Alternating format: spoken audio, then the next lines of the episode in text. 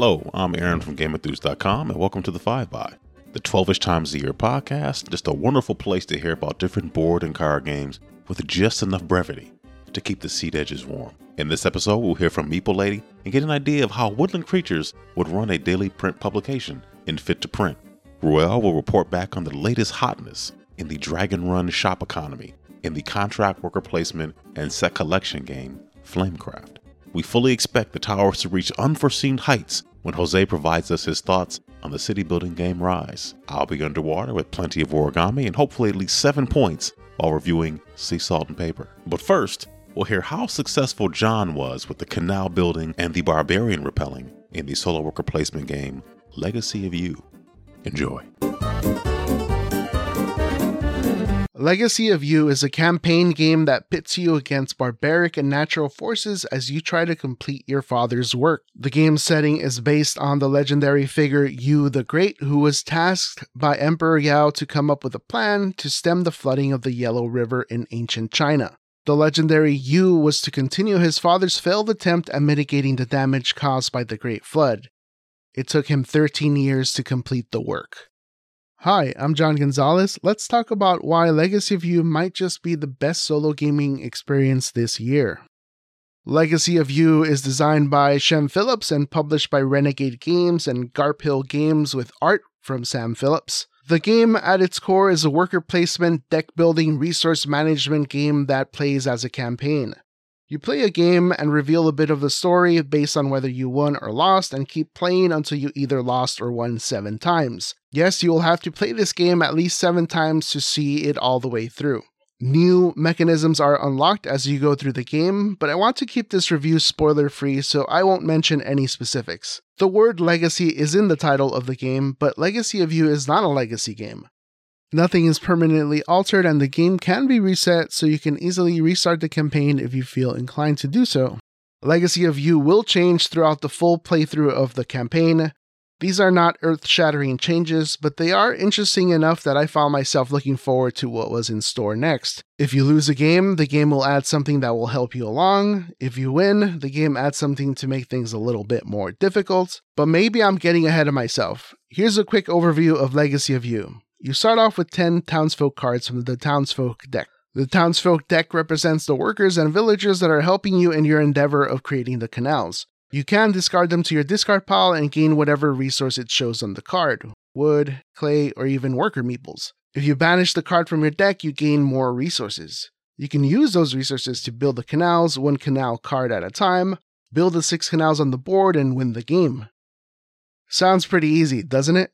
Well, it's not really that easy. There's a wooden flood token in the shape of a wave that moves across the board every round, and if it ever catches up to an unbuilt canal card, you lose. I know what you're thinking. I'll just discard the townfolk's card and gain enough resources to build a canal every turn and stay ahead of the flood. Yes, but you're going to be burning through your cards, and whenever you shuffle your deck, guess what happens? The flood token moves forward. You can acquire more townsfolk cards by purchasing them from the townsfolk offer on the board, and frankly, because of the way the Flood token moves, you need to be buying up as many cards as you can. You can also build farms that gain you resources between rounds, forts that make your workers more versatile, and huts that open up new worker placement spots. There's plenty to do and consider for a game that doesn't take up all that much table space. Oh, I should probably mention the barbarians at this point. They are relentless. Round after round, the barbarian cards are added to the table and they come after your townsfolk, wave after wave. You can dispatch workers to attack them, or you can bribe them with various resources, but they keep coming back. And if you can't defeat them or bribe them, well, they force you to remove townsfolk cards from your deck, making your deck smaller and hastening the need to reshuffle your deck. And you know, when that happens, the flood token will move forward and possibly end the game. Oh, yeah, guess what happens when you get overrun by barbarians? The game ends. Did I mention how you have to win seven games of Legacy of Yu to complete the game and claim victory? Yep, not an easy task. In fact, most people I've chatted with about the game seem to have lost their first game. I played this game live on my Twitch stream. By the end of a few weeks of live streaming, I had lost four times and won seven times. Through the course of those 11 games, my viewers and I noticed a linearity in the progression of each game. There was an almost repetitive path to take each game gain cards, build a canal, fight barbarians, which is not surprising since you are essentially playing the same game with new bits added throughout the campaign. The first two losses informed my future approach and strategy. The game gave me a couple of new actions and bonuses for losing, and I was able to carve out a path forward.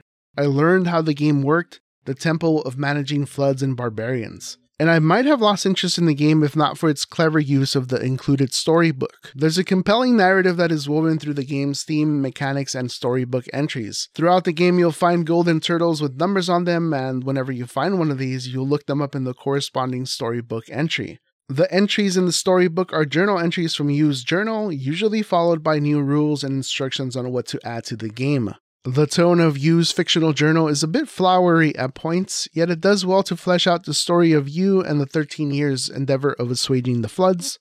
When I stop to think of the repetitive nature of the 11 games I played, it feels fitting. After all, the story of Legacy of Yu is the story of a son continuing his father's engineering work of creating the canals over the course of many years. Year after year, game after game, the great work of building the canals in order to save the farms and fields along the Yellow River felt narratively and mechanically thematic in a way that few games do. To me, this game represents a unique approach to solo player campaign games, and I am here for it. If you're a fan of solo games and are looking for something that's a cross between Euro style gameplay and a strong narrative, I highly recommend Legacy of Yu. For the 5 by, I'm John Gonzalez. Thanks for listening. Hey, it's Aaron again. I'm going to be discussing Sea Salt and Paper, which came out in 2022, which came from designers Bruno Cathala, whom you may or may not know, and Theo or Theo Riviere, with art from Lucien Dorain and Pierre Yves Gillard. Sea Salt and Paper is published by Pandasaurus Games in the US, and I believe it's published by 11 other publishers throughout the world, including Bombyx. Sea Salt and Paper is a card game, a card game with admittedly very nice looking origami. Origami of various nautical and aquatic creatures, persons, and things. Players are going to be competing to try to get 30, 35, or 40 points first. So in a four player game, you want to hit 30 points. In a three player game, you want to hit 35 points. In a two player game, you're going to be the first to reach 40 points. And those points are going to be accumulating over a number of rounds. Not a set number of rounds because it just depends on how the game is going. If someone has a couple of really good rounds, they could maybe get a win in maybe three or four rounds. It just kind of depends. Depends on uh, the player count and just, I mean, like many games, how the cards are dealt and, well, how you play them. The setup is relatively simple. Nobody's dealt any cards at the beginning. The full deck is placed hopefully within everybody's reach, and two cards are flipped over next to each other, next to the deck to be the discard piles. So players have basically two different options on a turn. You can take one of the cards that's face up, or you can take two cards from the deck, look at them, keep one, and then put one of them back onto one of the discard piles. If there's only one card out for discard, you have to choose the empty pile to start it once it's been emptied. So you are trying to accumulate points, and the majority of those points are probably going to come from pairs of cards.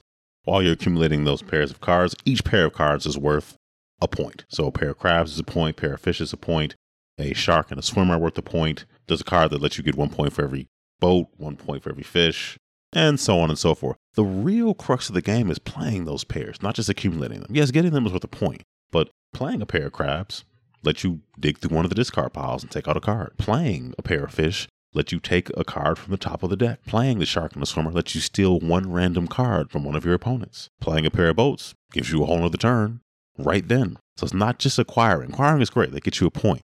You want to play them, use them to your advantage. I'd be remiss if I did not mention the very powerful mermaid cards, which give you a color bonus. The mermaid cards allow you to score the most plentiful colors that you have in your hands. If you have four green cards and you get a mermaid card, that's four points. If you have multiple mermaid cards, you just pick another color. And if you have four mermaids, you win the whole game.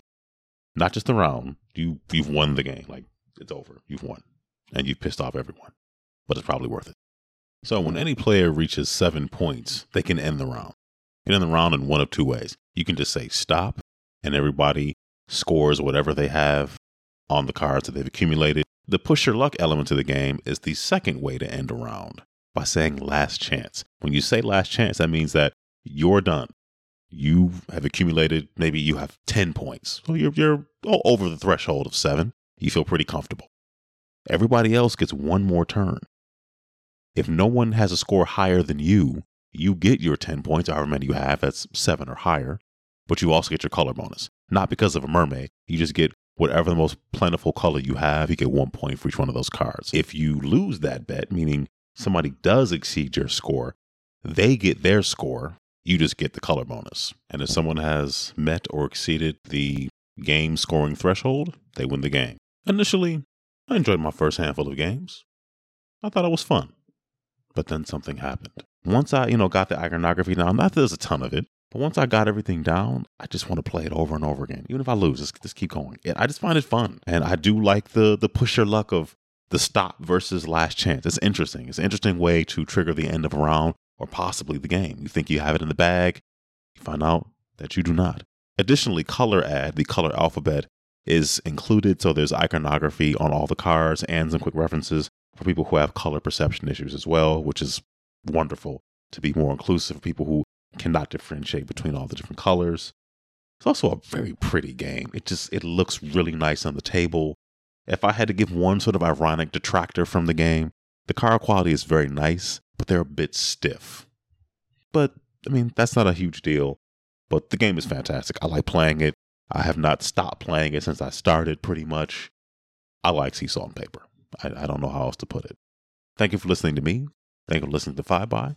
If for whatever reason you wish to hear more of me, you can find me at GameEnthuse.com. I'm also a member of OFPG Voices and the OFPG preview team. Take care, stay safe, and be blessed. As someone who started their career in the newspaper world, it's rare to see a board game with that exact theme. So when I saw the Kickstarter for Fit to Print, I immediately backed it. When it finally arrived on my front door, like the morning edition of a daily paper, I was excited to get it on table to see if this tile laying, real time game captures the essence of what it's like to assemble the front page of a newspaper before time runs out. Fit to Print, designed by Peter McPherson and with charming woodland creature artwork from Ian O'Toole, was co published by Flatout Games and Alderac Entertainment Group in 2023. It plays 1 to 6 people in about 30 minutes.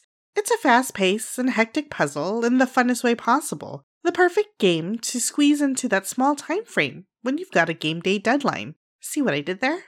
In Fit to Print, players take on the roles of editors in chief, assembling the front page of the tiny town of Thistleville's newspaper to be balanced with news stories, photos, and advertising. All of these items are represented in over 130 plus unique block tiles, which are placed in the middle of a table, face down. The game goes through three rounds Friday, Saturday, and Sunday, with each subsequent newspaper front page getting larger. The rounds are split up between the reporting phase and the layout phase. Players can decide before playing if they want a frantic, standard, or relaxed game, with a timer set at 3 minutes, 4 minutes, or 5 minutes for the round. When gameplay begins, players simultaneously flip over tiles with one hand and one at a time and individually select which piece to add to their cardboard desk. And when a player decides they have gathered enough tiles to fill their front page, they move into the layout phase of the game, all while the clock is still running in case you forgot. And they lay out the tiles on their front page board. And yes, each player gets a cute little cardboard desk you assemble and take down with each game. How you place these tiles matters on your board, as they'll score points at the end of each day. News comes in three varieties sports and entertainment, news, and business and technology, respectively pink, blue, and green. Articles also come with moods good news or bad news. The same types of tiles do not like sitting orthogonally next to each other. Photos want to be separated from other photos, as well as ads separated from other ads. The exception to this is news stories. You can place different types of stories next to each other. Just like real life editorial design, you want to maximize your space, and if you are unable to perfectly place all the elements on your front page, or worse, you didn't get enough tiles to fill the space, which happens all the time in gameplay, you'll be penalized with negative points. The person with the largest continuous white space will receive the biggest penalty. Alternatively, if you take too many tiles, you'll also get negative points, but luckily you'll have them on your desk to publish in tomorrow's front page. Players also begin with a centerpiece, which is to be placed anywhere above the fold and covering the star printed on the board. The CPs offer different ways to score points if you meet their qualifications. Photos score points for news stories it's adjacent to. You also want a balanced front page. Too many sad stories versus happy stories, and you'll be docked points. Lastly, ads give you revenue, which will be added up after three days, and the person with the least revenue goes bankrupt, goes out of business, and is ineligible to win. Fit to Print also comes with advanced modes such as player powers and adding a breaking news deck, which places unique restrictions and bonuses for the day. The rulebook also comes with family mode to reduce complexity, as well as a solo mode that comes with scenarios to track achievements. Lastly, the game also comes with rules for a newsroom mode, which supports 4 to 12 players in teams of 2. Within each team, one player is the reporter and the other is the layout editor, and the teams are spaced apart around 12 feet. I haven't tried this yet, but I can imagine the frenetic chaos of a reporter picking up tiles from a centralized table. So, how does Fit to Print stack up? It's so freaking fun. The Tetromino puzzle is a mechanism many of us are familiar with, but amping up the gameplay with the real time aspect of it, genius. Every time I've played, I like to yell things out like 30 seconds left during gameplay, to which someone inevitably yells, Shut up, and a few other colorful words that I won't be repeating for our family friendly podcasts. Once that clock starts for the round, the excitement fills the room, and everyone becomes hyper focused on picking up pieces to collect on your little cardboard desk. Sometimes your eyes are bigger than the allotted space for your front page, but then Sunday rolls around and that extra space somehow exponentially makes A1 so much harder to fill up, and fill it up well. One of my friends described Fit to Print as Galaxy Trucker, without the misfortune of having your ship getting blown to bits. Here you just scrap your front page after scoring your points and get ready for next day's edition. And the game's artwork is just so cute and the characters endearing. I have a fondness for Boris Ehrenstein, the grizzled news reporter who started out as a copy editor. He looks like the type of guy who'd make deadlines, even if you just have three minutes left. If you love real time tactile games, then Fit to Print is just for you. And that's Fit to Print. This is Meeple Lady for the 5 by. You can find me on all the socials as Meeple Lady or on my website, boardgamemeeplelady.com. Thanks for listening. Bye. As a Flamekeeper, you have the ability to communicate with artisan dragons who help out in the shops of the village. You match these dragons according to the skills needed by the various shopkeepers, earning you a reputation as someone who can attract the most talented dragons in the land. Will your hard earned rep be enough to be named the Master of Flamecraft? Or will one of your opponents prove to be the better Flamekeeper? Hi, friends, this is Ruel Gaviola. On the tabletop is Flamecraft, a game designed by Manny Vega with art by Sandara Tang. Flamecraft was published in 2022 by Cardboard Alchemy, who sent me a review copy of the deluxe version. They also sent dragon plushies, coasters, stickers, and a book featuring the art of Flamecraft. In Flamecraft, you'll visit a shop, then either gather goods from it or enchant the shop. You'll then have one or more dragons fire up their abilities, leading to additional resources, new shops opening up, fancy dragons joining the village, and more. When the last artisan dragon or enchantment is drawn, players take one more turn before final scoring. The most reputation wins. If Flamecraft isn't the cutest worker placement game ever, then I don't know what is. The artwork could be a classic Disney film about beautifully illustrated artisan dragons with names like Potato, Lavender, and Cinnabon, along with their friends the Fancy Dragons, Frazzle, Boo Boo, and Chonkers. It's the perfect next step board game. With such an approachable setting, Flamecraft is a terrific choice for casual gamers ready for something more complex than games like Ticket to Ride or Carcassonne. There's more setup than an introductory game, though, and lots more on the table to digest. But Flamecraft's table presence and setting can go a long way to convince new players to take the next step in their gaming journey. At its heart, Flamecraft is a mix of worker placement, resource management, and set collection. You'll go to the various shops to perform actions to gain plants, gems, food, and other goods, which you'll then spend to enchant shops, score reputation points, and perform other actions. The worker placement mechanism here is friendly. If you want to go to a shop where there's another player, you'll pay one coin to each player already there. This reminded me of the large meeple in viticulture, which allows you to go to any spot. As long as you haven't played the large meeple that round, you have some flexibility. Likewise, in Flamecraft, if you have coins, then you'll have the same type of flexibility. I enjoyed how the village board evolved each round. There are starter shops where you send your artisan dragons, each shop has a resource icon, and your dragon must match it. Then, you may fire up the ability of the dragon, which will give you more resources, another artisan dragon, reputation points, or allow you to move dragons between shops. You might also draw a fancy dragon, which offers ongoing abilities or endgame scoring. These range from converting resources to reputation, aka victory points, to scoring sets of artisan dragons at the end of the game.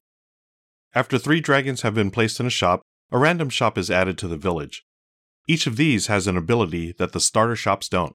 So, in a new shop, you might be able to place a dragon while ignoring the icon requirement, or pay a coin to use the abilities of all the dragons in the shop. Along with gathering goods, your other main action is enchanting shops. You'll simply turn in the resources indicated by one of the enchant cards, place it in a shop with a matching icon, and fire up all dragons in the shop, giving you a chance to earn resources, reputation, and perform other actions.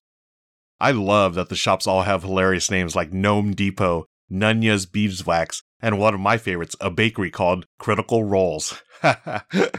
in fact, this is where the game proves to be more than a simple introduction to modern board games. The amount of choices increases with each new shop that enters play and the fancy dragons that players receive. More options are available than in previous rounds, opening up more possibilities each turn.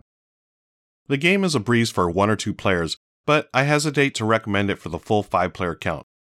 My gut feeling is that it could bog down due to analysis paralysis, since more choices appear as the game develops. Although I haven't played it at 5, a quick scan of its BGG page seems to confirm this. Before playing Flamecraft, I'd heard that it was lighter than people expected. The game is on the lighter end, and it seems like it's ripe for expansion. In fact, there are optional companions that you can add, giving each player a unique one time ability. Perhaps expanding on these companions in an expansion would appeal to hardcore gamers. But this is what I love the most about Flamecraft. It's not trying to be a heavy Euro, instead, sticking to the accessibility of its setting, which ensures it'll get to the table often. I also enjoyed the solo implementation, which was easy to manage. A handful of cards are removed from gameplay, then, when you hit certain scoring thresholds, you'll unlock cards for the next game. It's not quite a campaign, but unlocking achievements is a fun way to approach a solo variant. I livestreamed the solo game on Twitch, and you can find the video on demand on my YouTube channel. Thanks to Cardboard Alchemy for the deluxe version of Flamecraft and the Flamecraft extras. This has been Ruel Gaviola for the 5 by. Thanks for listening. Find me on social media at Ruel Gaviola. That's R U E L G A V I O L A. Listeners of the Five by, can I call you that? Is that okay? Are we are we cool to go by our first names like that? Uh, we've spent some time together now, and I feel like it's time for me to introduce to you one of my new favorite mechanisms. Tracks. Oh, fabulous. Now, I'm not talking about trains moving on tracks, but I do like those games too. But I'm talking about tracks on games that you can move up, in, or around on. And I just played a game that is tailor made for us track enthusiasts. Rise is a two to four player city management game set in the very specific era of uh, at some point in history. Designed by Remo Conzadori and Marco Pranzo. I'm very sorry about that pronunciation. And it's published by Capstone Games. So as you set up this game, you're going to discover that this game boasts not having just one track, not two tracks, nor thrine tracks, but you get 10 double sided tracks to choose from. As you set up these tracks, each of these tracks are going to correlate with different aspects of the city that you're managing, things like culture, education, industry, banking, satisfaction, so many more all those tracks. But this game holds a secret. There's actually one more track. Oh, sneaky. The actions that you choose from are actually laid out on an action selection track. Ah, yes, more tracks.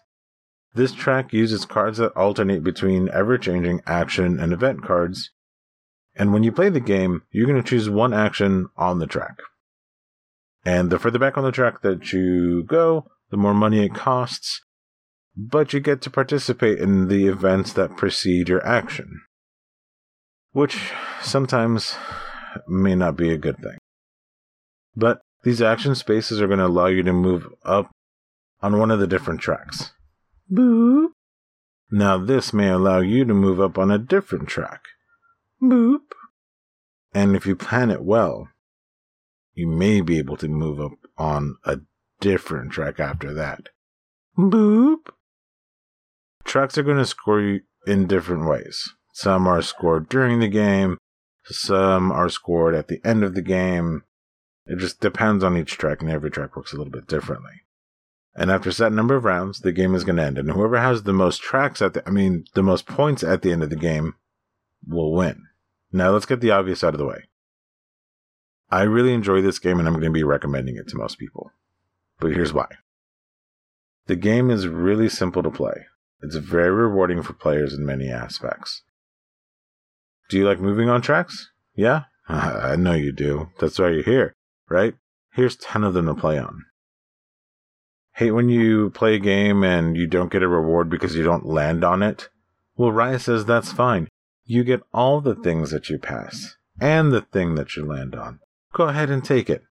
Oh, look at that. All those rewards let you move up on multiple tracks in one turn. Boop, boop, boop, boop, boop. Oh, so many combos and wombos that they add in for free. All of it. There's lots of decisions to make. Do you take an early action that might be really good, but then miss out on all the really cool events that are going to happen? Or do you try to spend all your money, which is really tight in this game, to take late game or late round actions and hope that you're able to recoup that money at some point? All of this is wrapped up in a package that ends in about an hour. Ugh, mwah, chef's kiss. But there's a few things in this game that aren't the cook's smooches. First, there can be so much in this game that's going on between the different tracks and the different combos that you're going to set off by moving up on the different tracks that it's going to be easy to miss moving up on a track. Boop. Or you might miss taking a reward. Or you might forget how one of the tracks works. Or you might forget that the specific track is going to give you endgame scoring and you kind of forget all about it. That's just a lot to juggle.